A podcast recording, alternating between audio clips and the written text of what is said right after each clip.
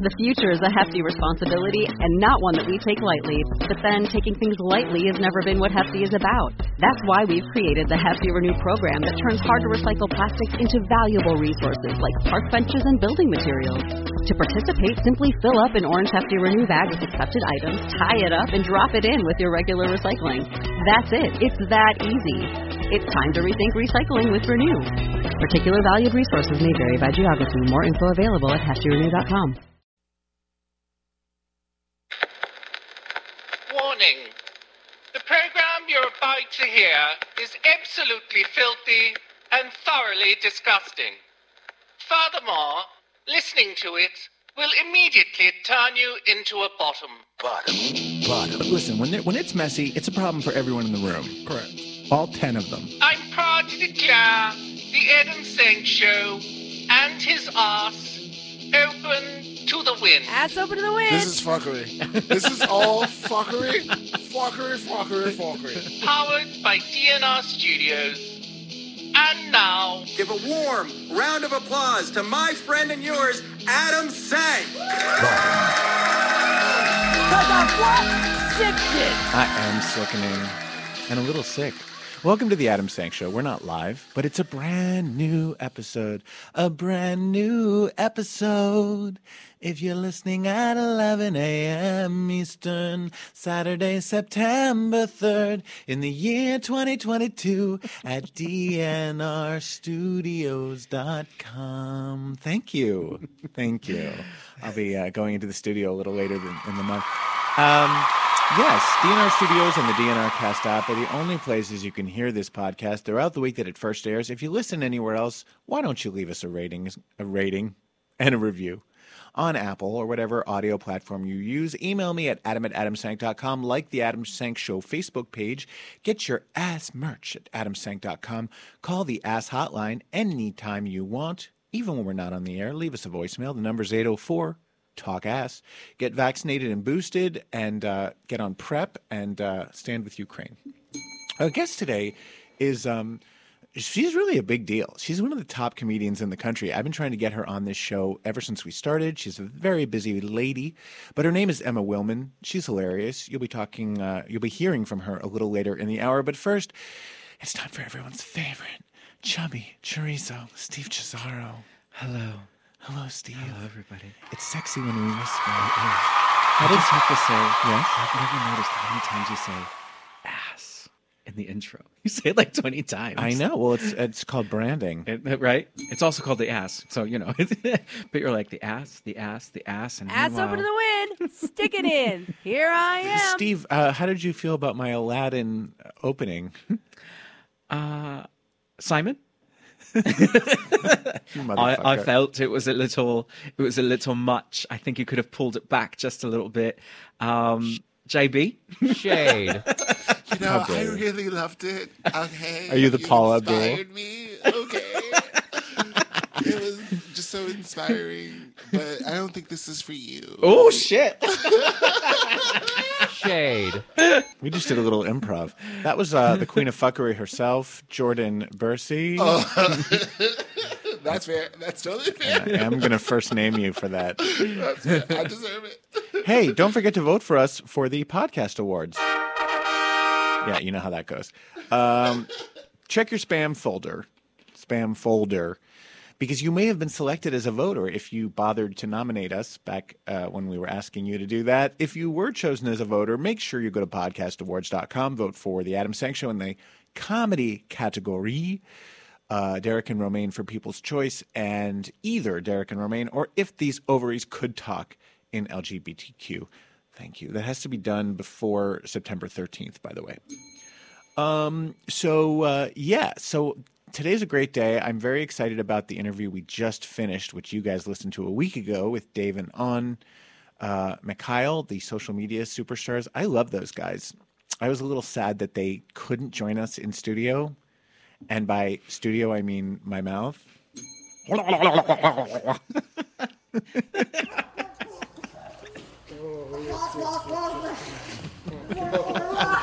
But yeah. Uh, oh my God, is that it, JB? Yes, yes, yes, yes, yes, yes, yes. Yes, yes, yes, yes, yes, yes, yes. We have to add that to the iPad too. I need that sound in my life. Cat, dog, and this. I got you. Got it. She sounds like Elmo at the very beginning. She was like, Don't yell into the mic. All right. okay. We're obviously all a little punchy. Um, all right, so I want to start this hour, and I know we've talked about this before, but I can never remember how you, Steve, feel about this and how you, JB, feel about this. So everyone knows that I am a fan of body grooming for men. Women, I don't give a shit. Grow your pits, grow your legs, grow that bush. It doesn't matter to me. But guys, um, I like you to have a trimmed, doesn't have to be bald, a trimmed pubic area. Um, if you're going to bottom for me, and I know that sounds like an oxymoron, but if you're going to bottom for me, I want your hole to be shaved. I don't want to be fucking a Brillo pad. Bottom. And um, yeah, that's it. Steve, how do you feel about body hair on men, specifically dick and ass? Uh, so for dick and ass, I want the shaft to be smooth, but I definitely want to look at you and know you've gone through puberty. I think if you're if you're a little smooth like someone that I know, it weirds me out just a little bit. You're bit talking about me? Potentially. I'm going to show you my, my bush right Do right you have now. a little bush? It used to be it used to be so smooth and and and uh Oh, that's not bad. Okay. Oh cute. Look at that. JB's He's, actually, he's got a he's got a nice little well he's he's got like I have hair, two centimeters of but hair. I don't have hair on my shaft or my balls. Yeah. Um, balls I don't mind. Balls are just hard to do. I, I cannot do my own balls, and I've tried a million times. So I normally Philip, get it Phillips sugared. Norelco Man Groomer. Oh, maybe that's what I should try. I always nick sugaring. myself. I do get sugared. Um, in terms of an ass, I do like a furry ass, and I definitely like a furry ass crack. Um, Why? It, it to me, there's like a musk that's there. It's very, Oh. it's very um, I'm gonna throw up. it's very from California. There's a note of vanilla, sense of of wonder. Um, and for the rest of your body hair, I like it to be a little longer, but definitely trimmed. Trim it, trim it, trim it. I don't want to, you know, a sweater on your back. What about back hair? Yeah. I don't mind back hair. Just trim it. By the way, have you seen Ryan Frostig these days? it pokes out of his ba- the back of his shirt. It doesn't it? literally, Ryan could be wearing a winter coat and you can see his back hair rising above the top of it. God. it is so furry and thick and long. And, you know, God love him. It's natural. It's the way he Yeah. is made. I get it. But thank God I don't have any back hair. I'd be so unhappy. JB, how do you feel about this? Okay, so I I think I'm gonna start with my. Per, this doesn't sound weird. My personal, I love I love chest hair. Mm-hmm. Like, give me a nice chest hair. Um, I don't mind a little stomach. Give me a little hot, nice happy trail. I Like I like Mm-hmm. a little hair on on the upper body. I don't mind.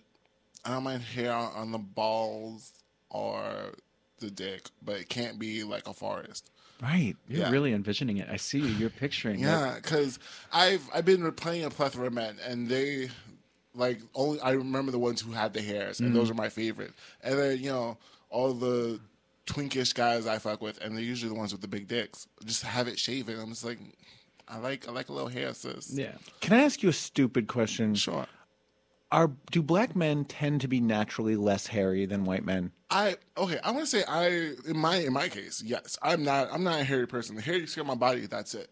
That's it. That's all it grows. Hmm. Like I, I have a mango booty with a peach fuzz. Like that's Because like, most of the black guys I've hooked up with have very little body hair. Yeah. And it doesn't seem like they shave it. It seems like it's naturally just smooth, and I think it is so hot.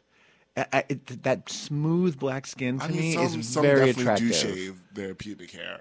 Definitely. Well, that everyone has pubic hair, but I'm saying but- like they don't have a lot, uh, and there's and chest and back is usually hairless. Yeah, my I love that. I my love that about bad. Asian guys too.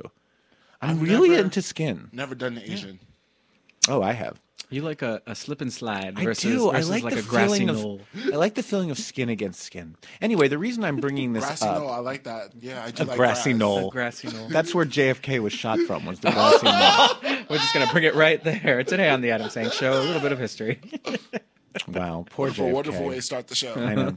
Well, the reason I brought this up is because there's a story about a, a product called Ballsy.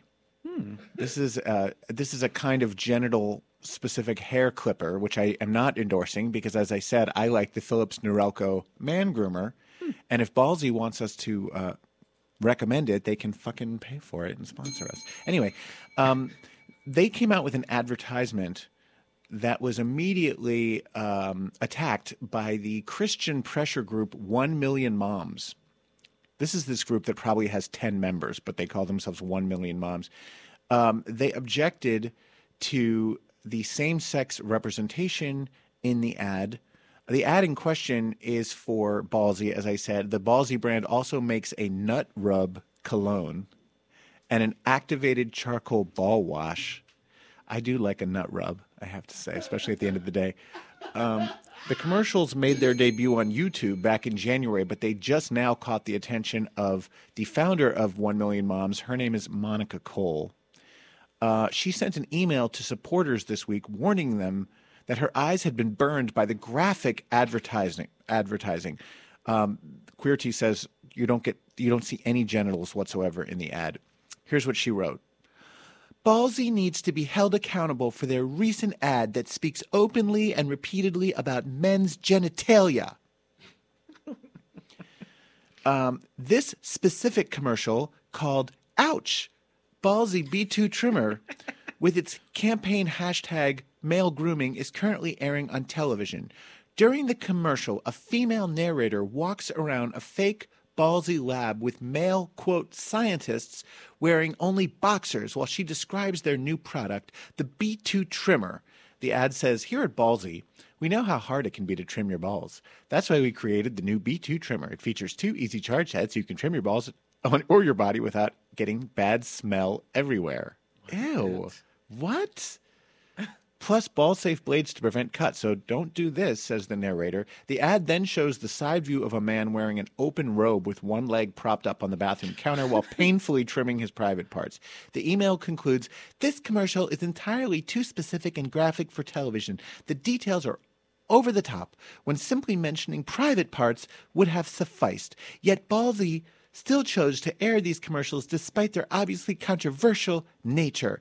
Can you imagine what goes through a child's mind when viewing these ads? And we all know that children repeat what they hear. Ballsy should be ashamed. I just love how many times she said ballsy. She's got balls. The, the group urged its 1 million mom supporters to sign a petition against the crude commercial. At the time of the writing, they had gathered 12,000 signatures. So again, they're called a million moms, but they only got 12,000 signatures. Another recent campaign uh, by 1 million moms was in response to uh, a Gillette commercial promoting products for trimming female, female pubic hair. So at least they're equal opportunity outraged Trimmers. trimmers. Yes. I mean, like, why? Why are you outraged? Sis? It's just it's a, it's hygienics. Like it's just like a period commercial. Like I, I don't understand when people get away and say, "Oh my God, they made it not blue anymore; it's red." So what? There are women out there. They need to see these commercials. They need the information. What the fuck? It's just so funny to me. Like people have balls, people have vaginas, people Yeah. have pubic hair, and people Yeah. need to maintain it. That's all it is. Right. Like, it's wh- not- what if children did watch this ad? What would what would they learn that would be so damaging? That guys have pubic Right. hair? that people have balls. That people like to take. I care think of it's good because it Yeah. teaches children young that they should trim their bush as soon as they have one. Here's a question for you, which if we have time, but I'll ask it anyway.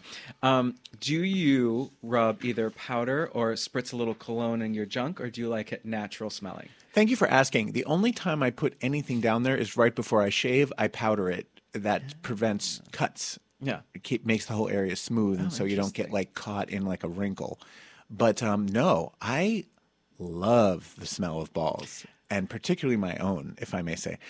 Uh, clean balls. Yeah. You know, we're talking about like good shower, lots of soap, and then maybe spend the few hours going about your day, Mm-hmm. maybe go to the gym. That is the best smell in the world, as far as I'm concerned. You know what's so funny? I hope my mom's listening. For myself, I use an Italian powder, and when I do my cologne, I definitely do a little above the pube and on my legs and everything. So you No, in But- fact, I don't like it when when a guy smells like cologne down there. Oh, but what's same in reverse? I don't want the person I'm hooking up with to have any. I want them, like you said, shower and then go for a run and then sit on my face. Like that's what I want. Mm-hmm. Okay. Um, as as a fat bitch, there's there's levels to this. Because for the summertime, I can't just be walking around here without no powder down there. I'm just sweat up and die and smell really bad.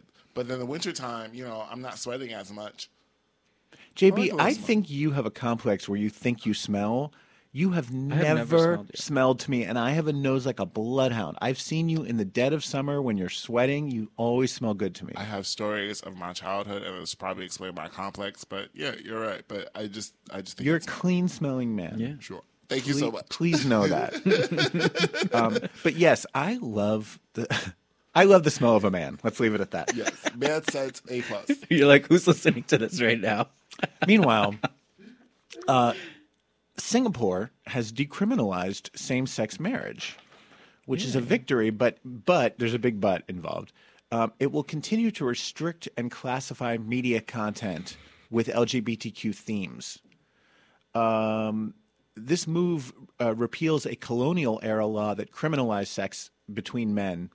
Um, and the change was announced by Prime Minister Lee Hsien Loong. Uh, the law, Section 377A of the Penal Code, was introduced in 1938 and it established a two year jail term for any act of gross indecency between two men, either in public or in private. Calling it gross indecency makes it sound so hot, doesn't it? you know, I always forget exactly what Singapore is. I'm not the greatest when it comes to ge- geography. And I was like, is Singapore a city? Is it a state? Is it a country? And the answer is yes. Yeah. It's all three of those things. It's an island. Uh, I believe it's by China. I was there, and I remember I was there for I think six weeks, um, and I was there as an actor with a lot of my gay fellow actors, and I'm not being terrified. It's a very friendly place, but just being like, "Oh my god, don't touch me, don't hug me." Like you can't hug anybody in public, and they make it very clear. Do- Interesting. Do not touch anybody in public, boy or girl. Because be of health reasons? No, because of indecency. Indecency.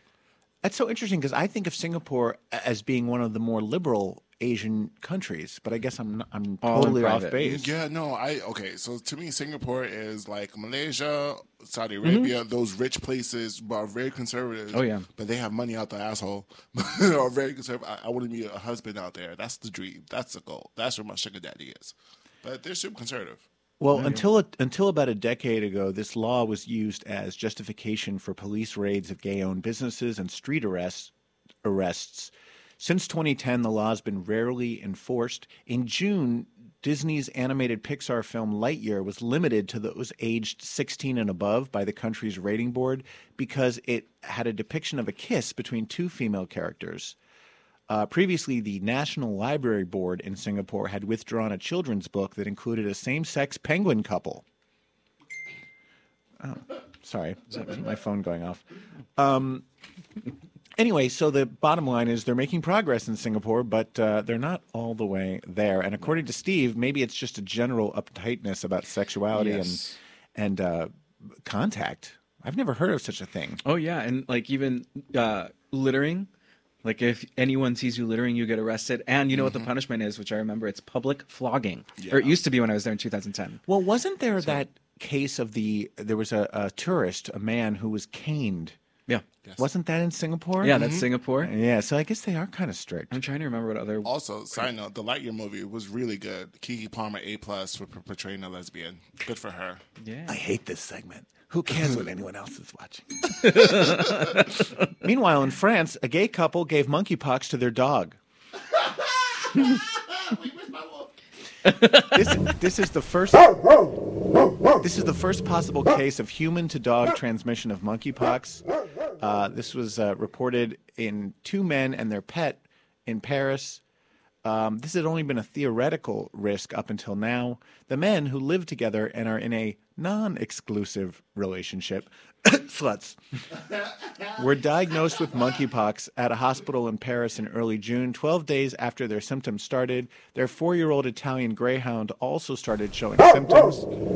According to a report published last week in the journal The Lancet, the dog developed lesions and tested positive for the same type of monkeypox as one of the owners. According to the report, the men said they let their dogs sleep in bed with them and that they had been careful to keep their pet away from other animals or humans from the start of their own symptoms. But then the dog's symptoms started. Uh, quote, to the best of our knowledge, the kinetics of symptom onset in both patient and subsequently dog suggest human to dog transmission of the monkeypox virus, according to the authors of the article. Given the dog's skin and mucosal lesions, as well as the positive monkeypox virus PCR results from anal and oral swabs, they had to give the dog anal and oral swabs. We hypothesize a real canine disease, not a carriage of the virus by close contact with humans. What? The author suggests that the study should prompt discussion on whether pets need to be isolated from their owners if they have monkeypox, and they called for future research. This is a very sad story, but um, I'm sure the dog's going to be fine, just as the people are going to be fine. wonder if the, dog's in an open relationship. I wonder if, if one of them fucked the dog. A little bit of peanut butter. You know, that was my first thought, but I was like, you know, JB, that's how criminals think, and that's that's what terrible people do. I mean, it's not out of the realm of possibility, but let's hope they did not fuck their dog. Pray. Amen. So now the CDC is recommending that uh, pets should be kept away from people who have active monkeypox. Um, and the CDC says if the infected person and the pet did not have close contact after the symptoms started, um, then someone else should, you know, the pet should basically go live with someone else until the person has recovered. Yeah, I mean, now that I know this, if I if I come down with monkeypox, God forbid, lady's going downstairs to Scott's apartment. Oh, poor Lita. She'll miss you. Meanwhile, in Oklahoma, a uh, GOP candidate uh, said that he believes gay people should be executed. Nice. Um, Asshole. this guy's name is something Esk. Why is the first name fucking cut out? I, I don't know his first name, but his name last name's Esk. And uh, he, in a video that he disseminated on Sunday, uh, this was a couple weeks ago. Scott. Scott. Esk. Scott Esk, thank you. He said he wanted to set the record straight uh, as a result of a local news station reporting on previous comments he had made where he said that um, he believes his stance on homosexuality makes him a Christian. In the new statement, he said, I've stood up for what is right in the past and I intend in the future, and I am right now. That got me in trouble. The media are not my friends as far as I'm concerned. This all started back in 2014 when he was running for statewide office. Uh, Esk commented on Facebook in response to somebody's question about whether homosexuals should be executed, presumably by stoning. Esk wrote, I think we would be totally in the right to do that. That goes against some parts of libertarianism, I realize, and I'm largely libertarian, but ignoring as a nation things that are worthy of death is very remiss. When running for state representative, Esk defended his remarks by stating that executions of gay people were a matter of Old Testament law and came directly from God.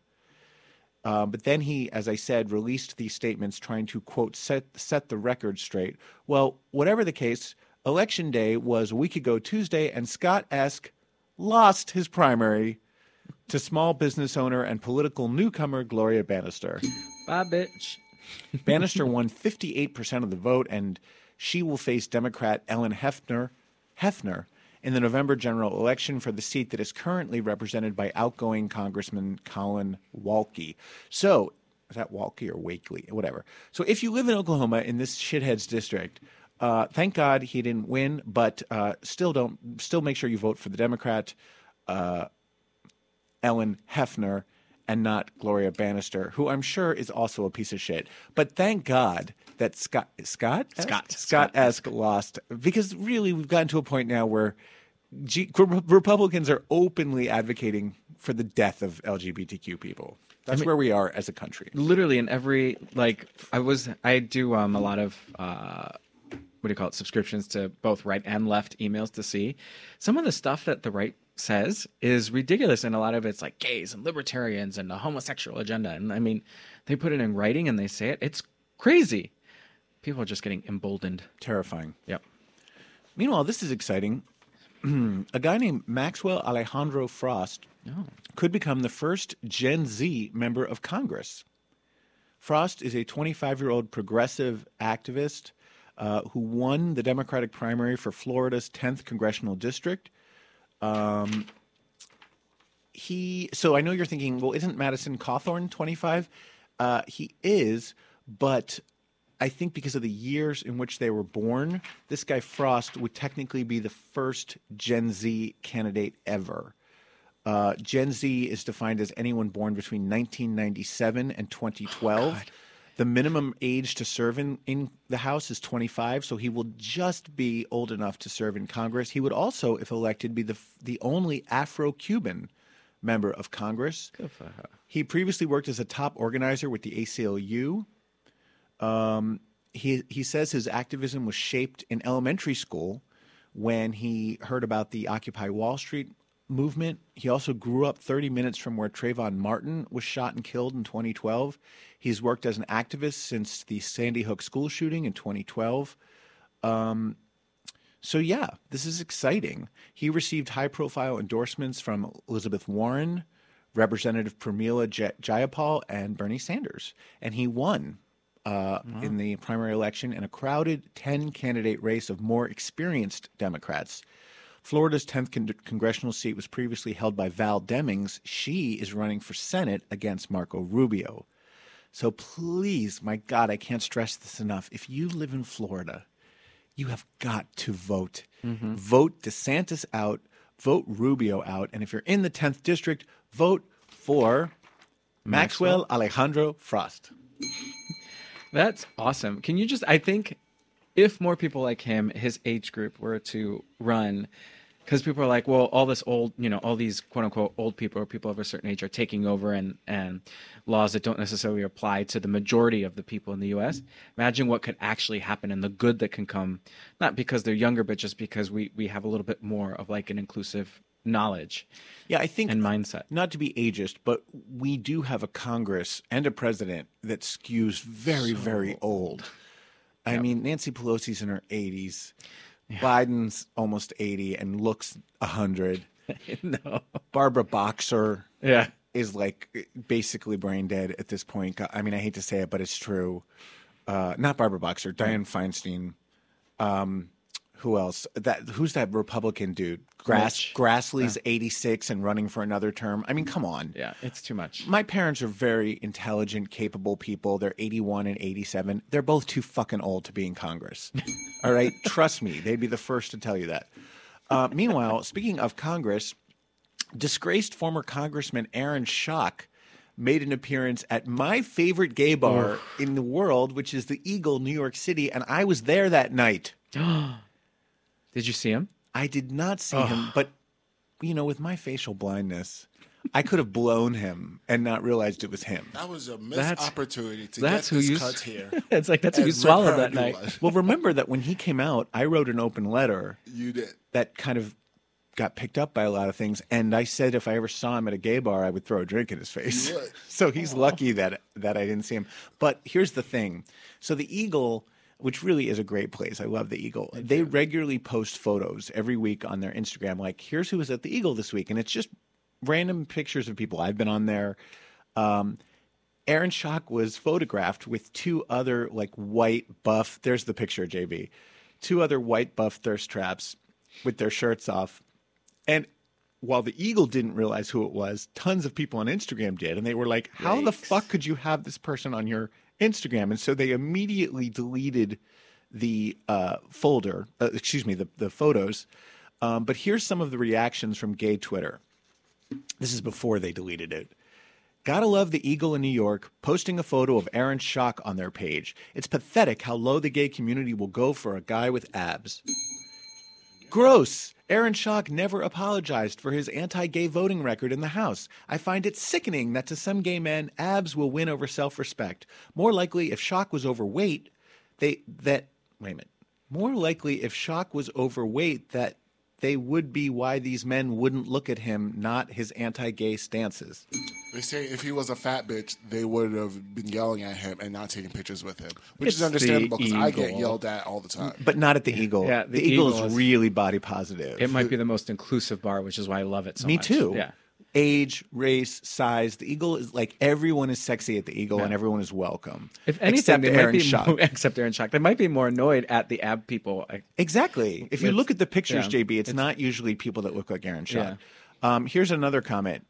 Completely unrelated, but gay men, if you're going to insist on continuing to wear these tiny shorts that don't fit you, please stop keeping things in the pockets. Yes, It looks Yes. awful. I'm Yes. guilty of this. that's why. I, you know what I've started doing at these places? A little fanny pack. Me too. You- I always wear a fanny pack to the Eagle because otherwise your pockets do look ridiculous. Uh, here's another comment. Following this picture, the three of them rimmed each other in the Delta Lounge of the Ronald Reagan Airport. But was it furry or was it smooth? And finally, Aaron Shaw confirmed for season three of Secret Celebrity Drag Race. That's obviously a joke. Uh huh. Um, yeah, I'm not happy that he was fucking there. I mean, I guess you can't really like keep someone out of your bar, uh, but I would. You can Yeah. I guess you could. Private establishment. exactly. I'm sure they didn't recognize him. He's so generic looking. He just looks like every like Pretty pretty, white boy. blonde white boy. Yeah. Uh, although there aren't that many pretty blonde white boys in New York City, let's be honest. We're a pretty diverse city. You know what my favorite phrase that describes this perfectly? The caucasity. The The caucasity of it all. caucasity of it all. the caca- yes. oh, The oh my God. caucasity. Where I, I'd be knowing it was a stand up. I was watching HBO Max that had the caucasity. I was like, that's a great word. I Right, want the to use it in my caucasity. everyday He life. is the personification of caucasity. Meanwhile, and, it, and it's, it's a big while. Um, we did a story a couple weeks ago about this dude who walked into a gay bar in Wilton Manors and was like menacing people and had a gun. Well, now a different person has walked into a Wilton Manors gay bar with a grenade. What the fuck is happening down there? Police in Wil- It's Florida. You can get anything from anywhere. It's a terrible place, and there's gators. Now, when I say grenade, I don't mean that thing when you're cruising a really hot guy and he's got a really ugly friend that is keeping him away from you. I don't mean that kind of grenade. for ya. Oh. Police in Wilton Manors were called to the corner pub on Tuesday after an unidentified man entered, called over the bartender, placed a grenade on the counter, and warned that he had guns in the car. The bartender, whose name was Joseph Shakespeare, it can't be his real name, told the ABC affiliate it kind of it kind of freaked me out a little bit. Do you have sound for this? Did I give you the sound? no, you- He's literally like, it kind of freaked me out a little bit. I was just thinking, stay calm, you know, because we have a lot of people in there and this is our community. So I want to keep everyone safe. I'm sorry, if I were the bartender and someone put a live grenade on the bar, I'd be like, everybody out. And also, you can't just like put a live grenade on the bar. Like, it, if you put a grenade on the bar, it clearly has a pin in it, so you didn't pull it. And then also, But still. what the fuck? I could just see the gay being like, "What is this? Get out of here!" and Yeah, just throws right. it in the garbage. But here's the punchline. That's when former active duty Marine Daryl Darling stepped in. You can't make up these What are names. these names? Joseph Shakespeare and Daryl Darling. Daryl Darling, a gay former Marine, told the uh, ABC affiliate he overheard what the man was saying and immediately realized the severity of the situation. He was agitated at someone in the bar. He was looking to pick a fight, Darling said, adding, He had shown me a grenade immediately as I walked up. It looked real. Rather than try to physically disarm the man, Darling said he struck up a conversation to distract him instead. That's a very smart strategy to distract him with, with your hotness. Uh, this diversion worked as Shakespeare was able to call the police and help the other customers leave the bar. When the bar was empty, Darling convinced the man to leave the bar so that they could hang out together. He literally used his his cock to to diffuse terrorism. Video captured the moment Darling put his military training to use. Moments after they exited the bar, he dropped the man to the ground and held him there until police surrounded him seconds later. The grenade holder probably ejaculated by then. Wilton Manors police later issued a statement saying the grenade was inert and the man was intoxicated in need of mental health services.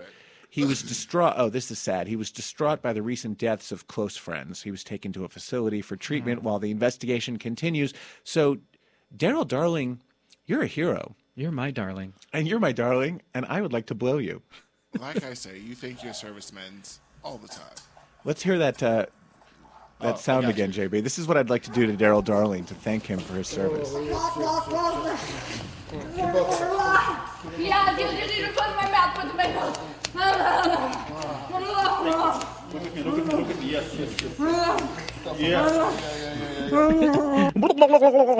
and finally, uh, this is a story I've been wanting to do for weeks, and it keeps getting pushed off the rundown, but it's very important. A respected Polish science institute has issued.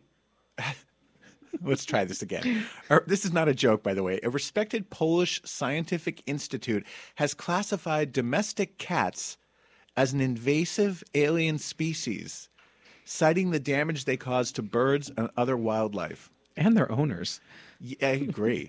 Some cat lovers have reacted emotionally to this month's decision to put the key scientists behind it on the defensive.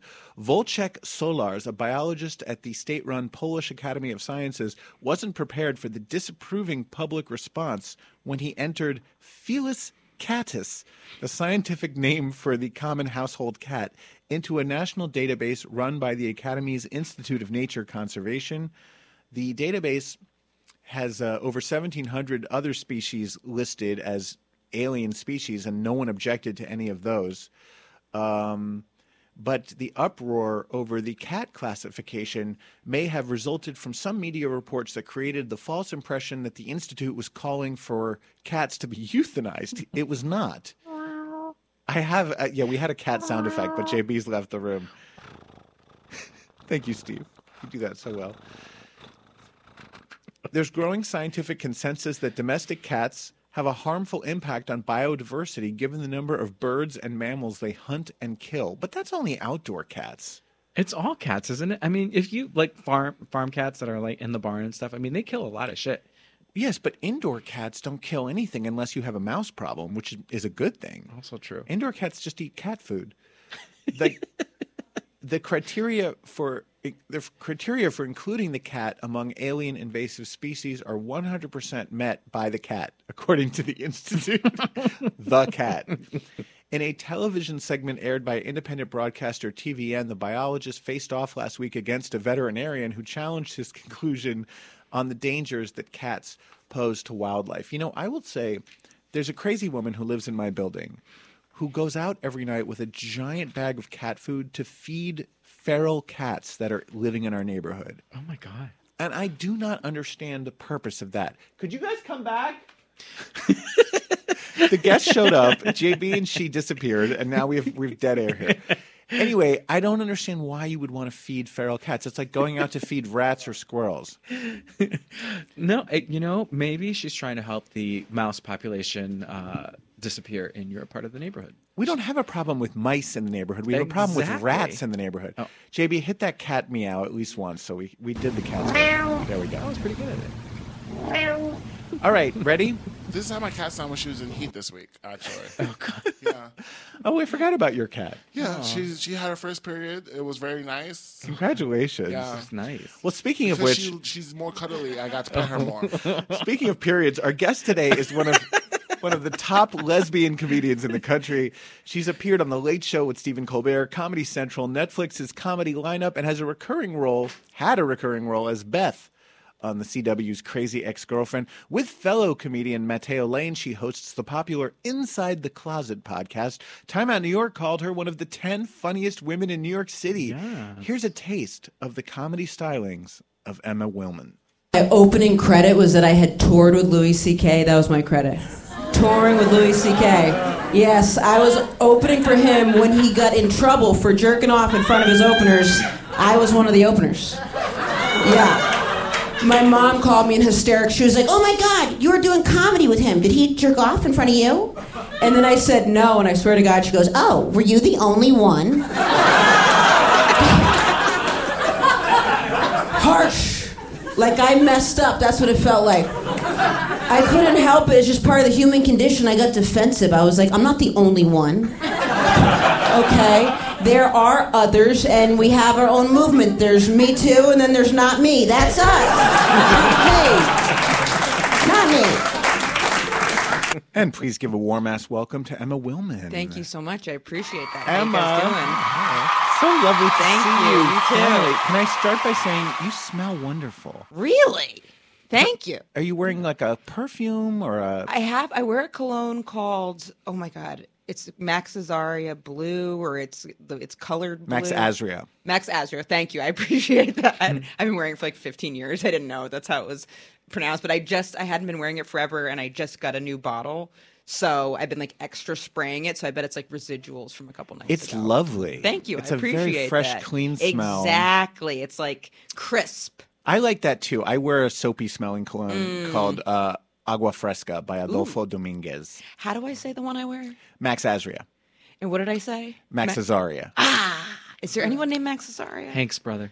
Okay. Oh right, Hank Azaria. He, Yeah, he does all those is. voices on The Simpsons. Oh, yes, he does the offensive Apu voice Yeah, that he's not allowed to do anymore. I would think I was wearing his cologne. I'm wearing Hank Azaria. yeah, the, the Simpsons cologne. That's what it is. Emma, I've known and admired you for many years. I appreciate that. It's likewise because I remember first seeing you. I think it was at Stonewall. Am I making that up? I've been at Stonewall many times. Yeah, I, I think that's where I first. Did we used to do? There used to be like a show there. It's so many things just like blur together, and then there's like pre-COVID, after COVID, and oh, I mean, also I used to drink a lot, so it's lots of like wave, like you know, just pops. It all memories. blends Yeah, it all together. blends together. I can't Yeah, blame COVID. I don't. I feel like the first time may have been at the Laughing Devil that I saw you, but I just Yeah. I've known you for a long time, and I but we've never really hung out with each other. Yes. So I want to get to know you a little bit. So Here I am. Start with your childhood. Go. Okay, you got it. Also, I spilled some coffee on the seat while while we were listening to my comedy thing, but I cleaned it up with my shirt. so- Oh, I could, we would have gotten you some napkins. No. Here. I just wanted you guys to know why I whipped my shirt off really quickly. I liked it. Okay, yeah, I'm always one No one raised an eyebrow. but Emma, I just, Emma like, is sitting ripped topless in the shirt studio off. right now. While they Tits were out for the playing girls. my- Tits out for the girls. My thing, my I like whipped my shirt up. My childhood, I grew up in really rural Maine, uh, rural. Like the town had 2,000 people in the entire town. Wow. Wow. Backwoods of Maine. It was really, really beautiful. Both of my parents grew up in Boston. They were kind of like hippies. I think their families were really like uptight. So that's what my parents had in common. I think that's about it. That they're both like like pushing away from their childhoods to be hippies in Maine because when I was in third grade they got divorced and then they don't I could like truly I cannot even imagine them ever being married or in a relationship or anything. So then I lived with my dad, my sister with my mom, brother with his mom. Probably knew I was gay at like I don't know. I have all these like hate memories of having dreams where I would like I had this dream. This is a little dirty. Please. Okay, I used to have this dream where I would be like gender ambiguous, and I would go into this cave, and there would be all these women on their knees, and they would like give me blowjobs. Oh wow. But I was young. Like I don't know where this was come, and I didn't have any like you know bad people in my life like showing me pictures or something like something like this was like fully self created. And how old do you think you were when It you had to be so young because I wasn't putting it together like this is what it was. Like it was just like the women would be on their knees and I'd be like, time to go to the cave. And then I don't think I told anybody about it, but I remember then I started having like kind of Did it sound like this? Yeah, you, you need to put my mouth, put my mouth. the hell did you get that It's our from? favorite new sound effect of a straight gangbang. Oh, nice. You know, nice. Emma, that's nice. funny because when I was little, I remember being like five or six and Mm. already masturbating, even though nothing would come out at the end. And I remember masturbating to an image of my female friend getting spanked. Interesting. That's so interesting. What the fuck does that mean? Interesting. Why were we so sexual so young? So I have a, I wonder about that because I used to always when I would first Google porn, like I wouldn't know what I was into, and I, this was like back internet. Like I remember, like you know, the same phone line as your parents are sharing it. So my dad would be like, "I need to use the phone." I'd be like, "Hold on a minute, I'm doing something for school." but I would Google stuff that was in any way transgressive. Like I would always Google like affairs or anything that I thought because I did I knew I wasn't attracted to like standard straight stuff. So maybe it was that she was Right. Getting spanked.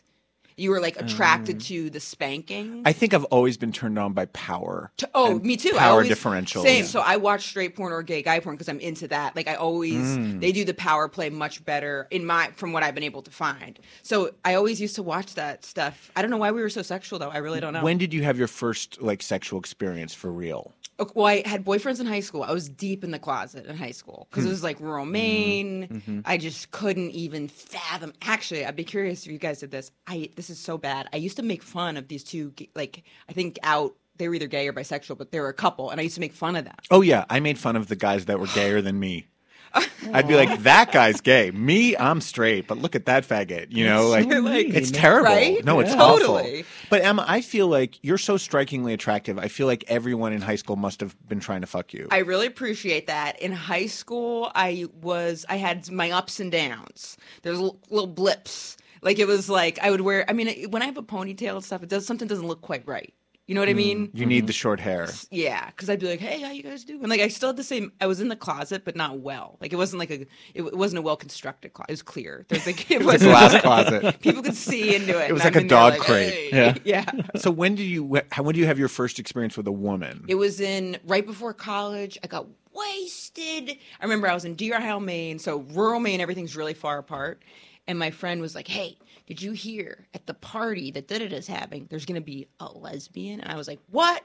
We have to go. He was like, "What?" And I was like, "Yeah, I heard something else, like some other reason to be there." So we drove like 45 minutes. I see the lesbian. She's just very stereotypical lesbian, which is not what I'm usually attracted oh to look, at all it's the lesbian. it's the lesbian. Everyone's sitting around looking at her like, do something, lesbian. Oh that poor person. Probably other anybody. so did you have sex with her? No, we made out though. Oh. And I was like, don't tell anybody about this. Don't tell. And she was like, I think you're gay. gay. And I was like, don't tell anybody about this. And then she called me the next day to see if I was okay. And she left a, very sweet. She left a message on my answering machine and I flipped. Right. Because my dad was like, "Oh, your friend called. She just wanted to say hi, see how you're doing. I guess you met her like the other, you saw her the other night." And I was like, "What? Why would she do that? Like, I hate her." And he was like, "Okay, like just delete it then." And I remember going outside, and then I went and like bought a basketball hoop. I'd never played basketball, but I just did that to like shoot like baskets because I would wanted to distract myself. I was I freaked Yeah, out. because that's a way to prove to everyone that you're not a lesbian. I'll show go them. play the sports. Yeah, show them. Get a cup of carpentry I'm gonna get a fucking axe Yeah. and chop a tree down. I never I'm not a even thought of that. lesbian. That's so true. yeah, Dad, I gotta go do. What are you doing? Some straight shit. It's like great. So then in college, do you finally just like In college, I let your came pussy out, hair down? Amen, brother. I, like, I came out pretty quick. I went to an all women's college. and- Oh, that's the way to do it. Yeah. What college? Simmons in Boston. Uh-huh. And it was it was all women, but it wasn't like it wasn't all gay, but it was just like a very gay friendly. So I got there, I'd say like on day two, I was like, I think I'm bisexual. And my roommate was like, Okay, cool. And then I'd say like an hour later, I was like, I think I'm gay, and she was like, All right, like whatever. That my, Maggie, that was her name. She could have she could care less, but I was like coming to her with all my sexual awakenings. And then I started hooking up. You And know? then I feel like you must have been wildly popular as a lesbian. I dated a. I peaked in college. I dated a lot in college. I really. I did. You know what the other thing in college is great? People are. I think I've heard someone talk about this, but it's like people are attracted to potential more in college. So then, if you're someone with a lot of hopes and dreams, you can like kill it because it's like Right, it's like You you're know what I'm al- like you're already a rock star even though you haven't actually done anything. Never done anything. You're just talking That's about so it, true. drinking. And so I was killing it in college. And then after college, I had a really hard time because I was like, wait, I was like, I hated my job. Like, I hated my apartment. Nothing was going, like, you know, real life is hard. Did you do any kind of performing in college? None. I did student government, but that was it. Did you do performing in college? Yeah, I was a musical theater queen my whole life. Really? So like when I was little and the town would have like a community theater production, I was always the kid. Like the Mm. One kid that was in the show. And then I did that all through high school and then in And college. you were making fun of gay kids? Oh my god. I was in such denial. It's better come to my musical theater show. Oh, I was the biggest homo. And Both yet are some, homophobic, and you guys should go to meetings and repent about this. Mm-hmm. I Absolutely. I actually have felt I need to repent about it. I feel really bad because I really used to go out of my way to do it. Like, I mean, wow. I didn't gay bash anyone, but I definitely didn't want to be like what I would find Emma growing up is if there was another boy who was obviously gay, he and I would avoid each other like the mm. plague. Oh, it yeah. wasn't that I I was bullying that. him; it was so like sad. I don't want to. It isn't sad. It's mm-hmm. divide and conquer. Like we should have mm. been hanging out, totally. but but instead it was like I don't know him. Right. Uh, but yeah. So and then in college I did I did all the musicals, but I wasn't in that program. Right. So I was no longer getting leads. I was like you know mm. tree number three. Right. Ha. And then I didn't do anything until my 30s when I started doing stand up. When did you start doing stand up? I started stand up. It was after college, no performing all through college, but I always used to. I remember in class, I would always be like, if I didn't know the answer to something, I would really dress up what I was saying to the point where I feel like it was a little bit of a performance. And the teachers would be like, okay, Emma, like, we're just going to keep it moving on you. So I started like clocking, being like, okay, if you put a spin on things or really enthusiastic about things, like that can have some weight. It's be like mm. the medium, not the message. Just I started being like, oh, like if you perform something that really can different, like make a difference in how it's received. So then that I felt like in college, I put in a little bits of shows here and there, and then it was after college. I went to this party and I saw a girl. It was the first time I ever saw someone do stand up live. ever. I'd never seen it not on TV. No, because you grew up in Maine. Grew up in Maine, didn't never saw any stand up, and then I, this woman was doing stand up in a corner of this party in a basement where it was leaking. The faucet was leaking. You could hear the like drip, drip, drip. And this poor woman was doing a joke, and people got upset. So she was doing a joke, and she said a word that people found offensive. This is like Do you remember what the word was? I do. What was it? she said so she was doing a joke about this is a long time ago too and i don't think she does comedy anymore she was talking about silence of the lambs and how like the tranny in it made her feel good about her body because her body was the type of body he was they were making bodysuits from and she was like that's the first time i felt really confident and so she was like thank god for that tranny or so and and people were like it was a queer It's party a great joke, except for that word. It was really funny, and And, she was- also, we didn't know that word was offensive back in is the like day. I used to say ago, that word in my act because Totally. Did before you? I said tons of before stuff. before trans people told me it was offensive. I didn't know it was offensive. Right. So she was like, oh, I used to say the R word a lot. Me too. I have, on one of my albums, I have a whole joke about that. Really? But you know, I also, I mean, we can get into a whole conversation. I, I feel I- like stand up is about intention Total. Oh, this was the other thing. more So than words. I t- oh, 100% couldn't agree more. So her, the energy around her saying that word, even though I didn't know that then, like that took me a little bit to be like, it's so intention is so key here. Intention, the dynamic power dynamics of it. She's like, her, the way she said it was so not mean. So I remember being like, oh, but people surrounded her and it were they were like. So she stopped, kind of had to stop, and then I went up to her afterwards and was like, "What were you doing?" Not knowing you shouldn't say that to after you watch someone do a comedy oh, show. Don't go be like, "What was that?" what the fuck were you trying what to do? doing? What was that? She was like, I was trying to do stand up comedy, and I was like, oh, I, I didn't know you could do that, like in this type. Well, explain this to me. Was she just spontaneously getting up at a party and saying, "Hey, everyone, listen, I'm going to do stand-up comedy," or did someone ask her to do stand-up? I hope that's what happened. So by the time I got there, she was performing, but she they had given her like a karaoke mic and a karaoke like boombox. So the sound sucks. It's dripping. It was one, it was like a hippie party. Like it was like make your own kombucha, make your own beer. So there's like a vat of kombucha, a vat of beer, and then there's like a bunch of queer people. I mean, this is not an ideal comedy. and that woman's name was Ellen DeGeneres. Yeah, right. and a couple years later, Wanda Sykes blew up. So, oh so when is your first actual time doing it? So after I saw her do that, where the wheels were really spinning, because I was like, it made it so accessible. Because you know, sometimes like when you see someone, you know, when you see the final product.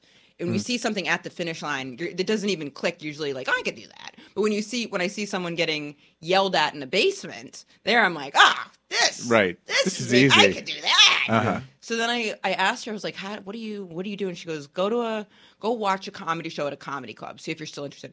So I go to this comedy club in Boston, the comedy studio. Didn't read the schedule. I just think comedy club, it's gonna be comedy. I get there, it was magic night. so it's me and like four people watching this guy on stage who is telling jokes, but he's also doing magic. And I'm like, what is going on? One of those com- comedy magicians. so confused. So I watched like three or four. Com- it was like comedy magician open mic too. So they're like trying out. Have you ever seen a magic trick getting worse? I can't think of anything worse. It's weird. It's weird because like the dove's dead or something, and they're just like ah. Usually, The person who gets sawed in half is actually dead. right? Yeah, yeah. They're like, oops. Glad this isn't a real show. So I watched that. And then afterwards, the guy who owns it, his name's Rick, was like, "Did you think this was comedy night?" And I was like, "I did." And he was like, "Yeah, come back." And this is how different Boston is from New York. He goes, "If you come watch like five shows, then I'll put you up on a Wednesday." So what's different in New York is like We have no to one does bring- that. we have to You bring audience people. members. Yeah. Yeah. it's a whole different thing. So then I I started I took a comedy class and then I probably performed for the first time maybe like about like nine months after I saw this girl. But that was when And- I was like 24, maybe. I'd say And how many years ago was that? long time because I'm 36 now. Oh, you're still oh, young. Yeah, you're really young. But, So but I- it was still a while. Like I wa- to 24. I want to talk more about your comedy career, Nice. but we're gonna have to done. we're gonna have to catch up with the rest of your Yes, career when you come back because I really want to play Ask Me No Questions with you, and we only have like six minutes left. So hit it, JB. Oh well, no, we have eight, seven minutes. Yeah, I know. Oh, it's over. So hit it. Ask me no questions. Ask me no questions. Yeah. What's the first joke you ever told on stage? Oh my god. Okay, th- this is I'm going to say joke like loosely. It was about my I told this like whole story where my mom doesn't say the word gay, instead she does a wiggle and then I would act out the wiggle. I would wiggle my head and that would get a laugh, but it was this whole long story. I didn't understand like a joke needed to. I didn't understand like mm. a setup, and but it was the first thing where I would consistently get a laugh. It's funny because my first joke was about my mother and my being Really? gay too. I think that's like a thing we go It's a very to as, as gay thing. comics, especially at that time. Very formative. Like nowadays, it's like who cares if you're gay? But then, like audiences would be like, "Ooh, a gay Totally. comedian." And also feeling like you wanted to address how I used to really I still feel like I'll be like I gotta address how I look or something. And it's so formative. So that was the first joke was about that. What's the sexiest part of a woman's body? Nipples. Boobs. Interesting. Yeah. You're a boob girl Yeah, what about you? What do you of a woman or a man? uh if for me the sexiest part of a man I would say shoulders, butt, Oh, good. face. Mm-hmm, I think for a man, it's got to be uh, well, it's got to be a, a dick. If he's got a really nice dick, like just holding it in my hand is so terribly exciting. This is where we would definitely disagree, yeah, for sure. yeah. But yeah. But I do like boobs on a woman. I'm, Really? a, I'm a boob guy when it comes yeah, to. I love like it's and it's about like the like sensation around them. Like I like just think I love boobs. Hmm. Are yours sensitive? Are your nipples terribly sensitive? Hmm. They're hmm. medium. Because I have no, So I have no sensitivity. really? Yeah, they're like medium, I would say. And my girlfriend has really, really nice boobs too. Oh, who is your celebrity crush? Oh my god, it used to be Demi Lovato.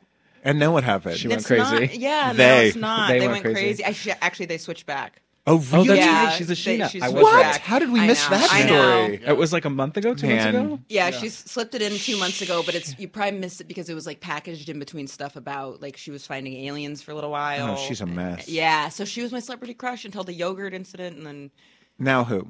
I don't have one now. Who should it be?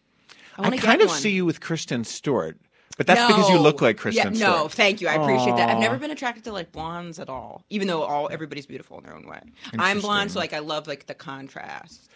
Um, give us your most. I love this question. This is something John Fugelsang asked me on his show. Okay. Give us your most controversial opinion. Um, I thought of it the other day. I ho- this might feel really. This might sound crazy. I'm so ready.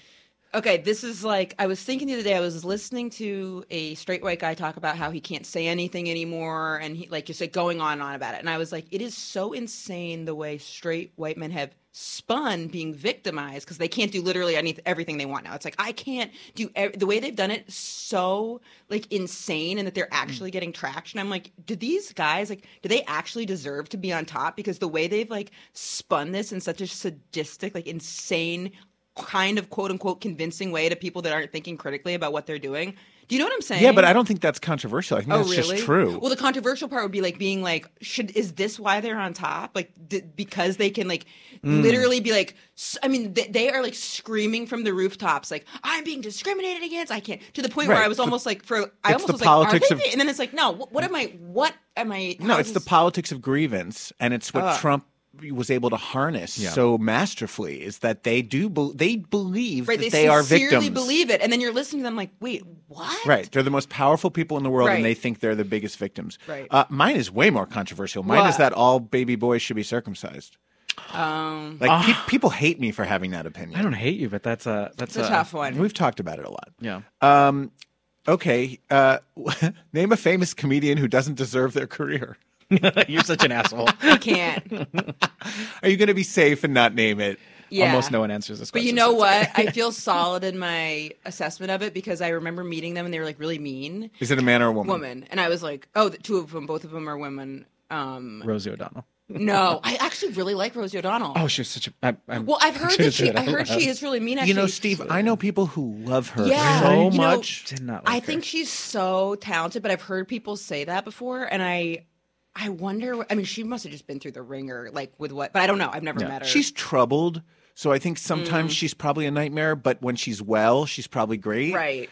Eh, But um, but anyway, back Sorry, to you. So this person was like always mean and I, I remember when i started out like they were always just like really mean to people that were below them and i'm like i hate this person and then one time we like got something we both got the same thing and then she started being really nice to me and in my head i was like do you not rem- i remember you were so mean and i've just heard that she's really hard to work with so she and- punches down and kisses. up. yeah so i, I fucking hate that. me too but i've the thing i've learned in therapy now is i have to wish people like that well Absolutely. because i hate them It's tough I'll- to do. yeah i'll be like i wish them well to the great but then it's like you want to wish them well We're almost out of time. Uh, what? Uh, describe your worst gig ever.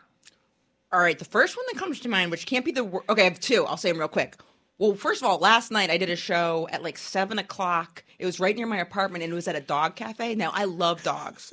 so they were like, Do you want to do our comedy show? It's right next door to you because I walk by all the time. I was like, Yeah, I'd love to. It was early. I was like, if I can just go on quick. I get on, the dogs are barking during the whole show, and I didn't want to speak over the dogs, so the dogs just drowned me out. And then I realized I didn't want to talk about sex in front of the dogs because it made me feel weird. So the whole thing was a total disaster. Worst show though ever was um, University of South Carolina upstate freshman orientation. They had like 15 popcorn machines going off while I was on stage at 4 p.m. doing an hour, and it was the oh worst. They like try their best to ruin it, It was for so us. bad. You've got gigs coming up all over the country. Yes, sir. Tour dates and locations are at I am Emma Willmann, two L's, two N's dot com. How can people follow you on the social media? I do a lot of TikTok and Instagram and Facebook too. So I'm on all those. So any one of those, I'm on too much. Actually, your name has two M's, two L's, and two N's. That's right. Emma Willmann, you are a delight. Thank you, Please Adam. come back. We've only begun to get through the questions I had for I you. I appreciate it. Stephen JB, plug yourselves. I'm Cub Mexi on Instagram and Steve Cesaro Medina on Facebook. I'm Stocking Anarchy 12 on Instagram. Thank you both so much. We are back again next week with comedian Kevin Israel. Subscribe to this podcast at dnrstudios.com. Don't forget to order your ass merch at adamsank.com. Follow me,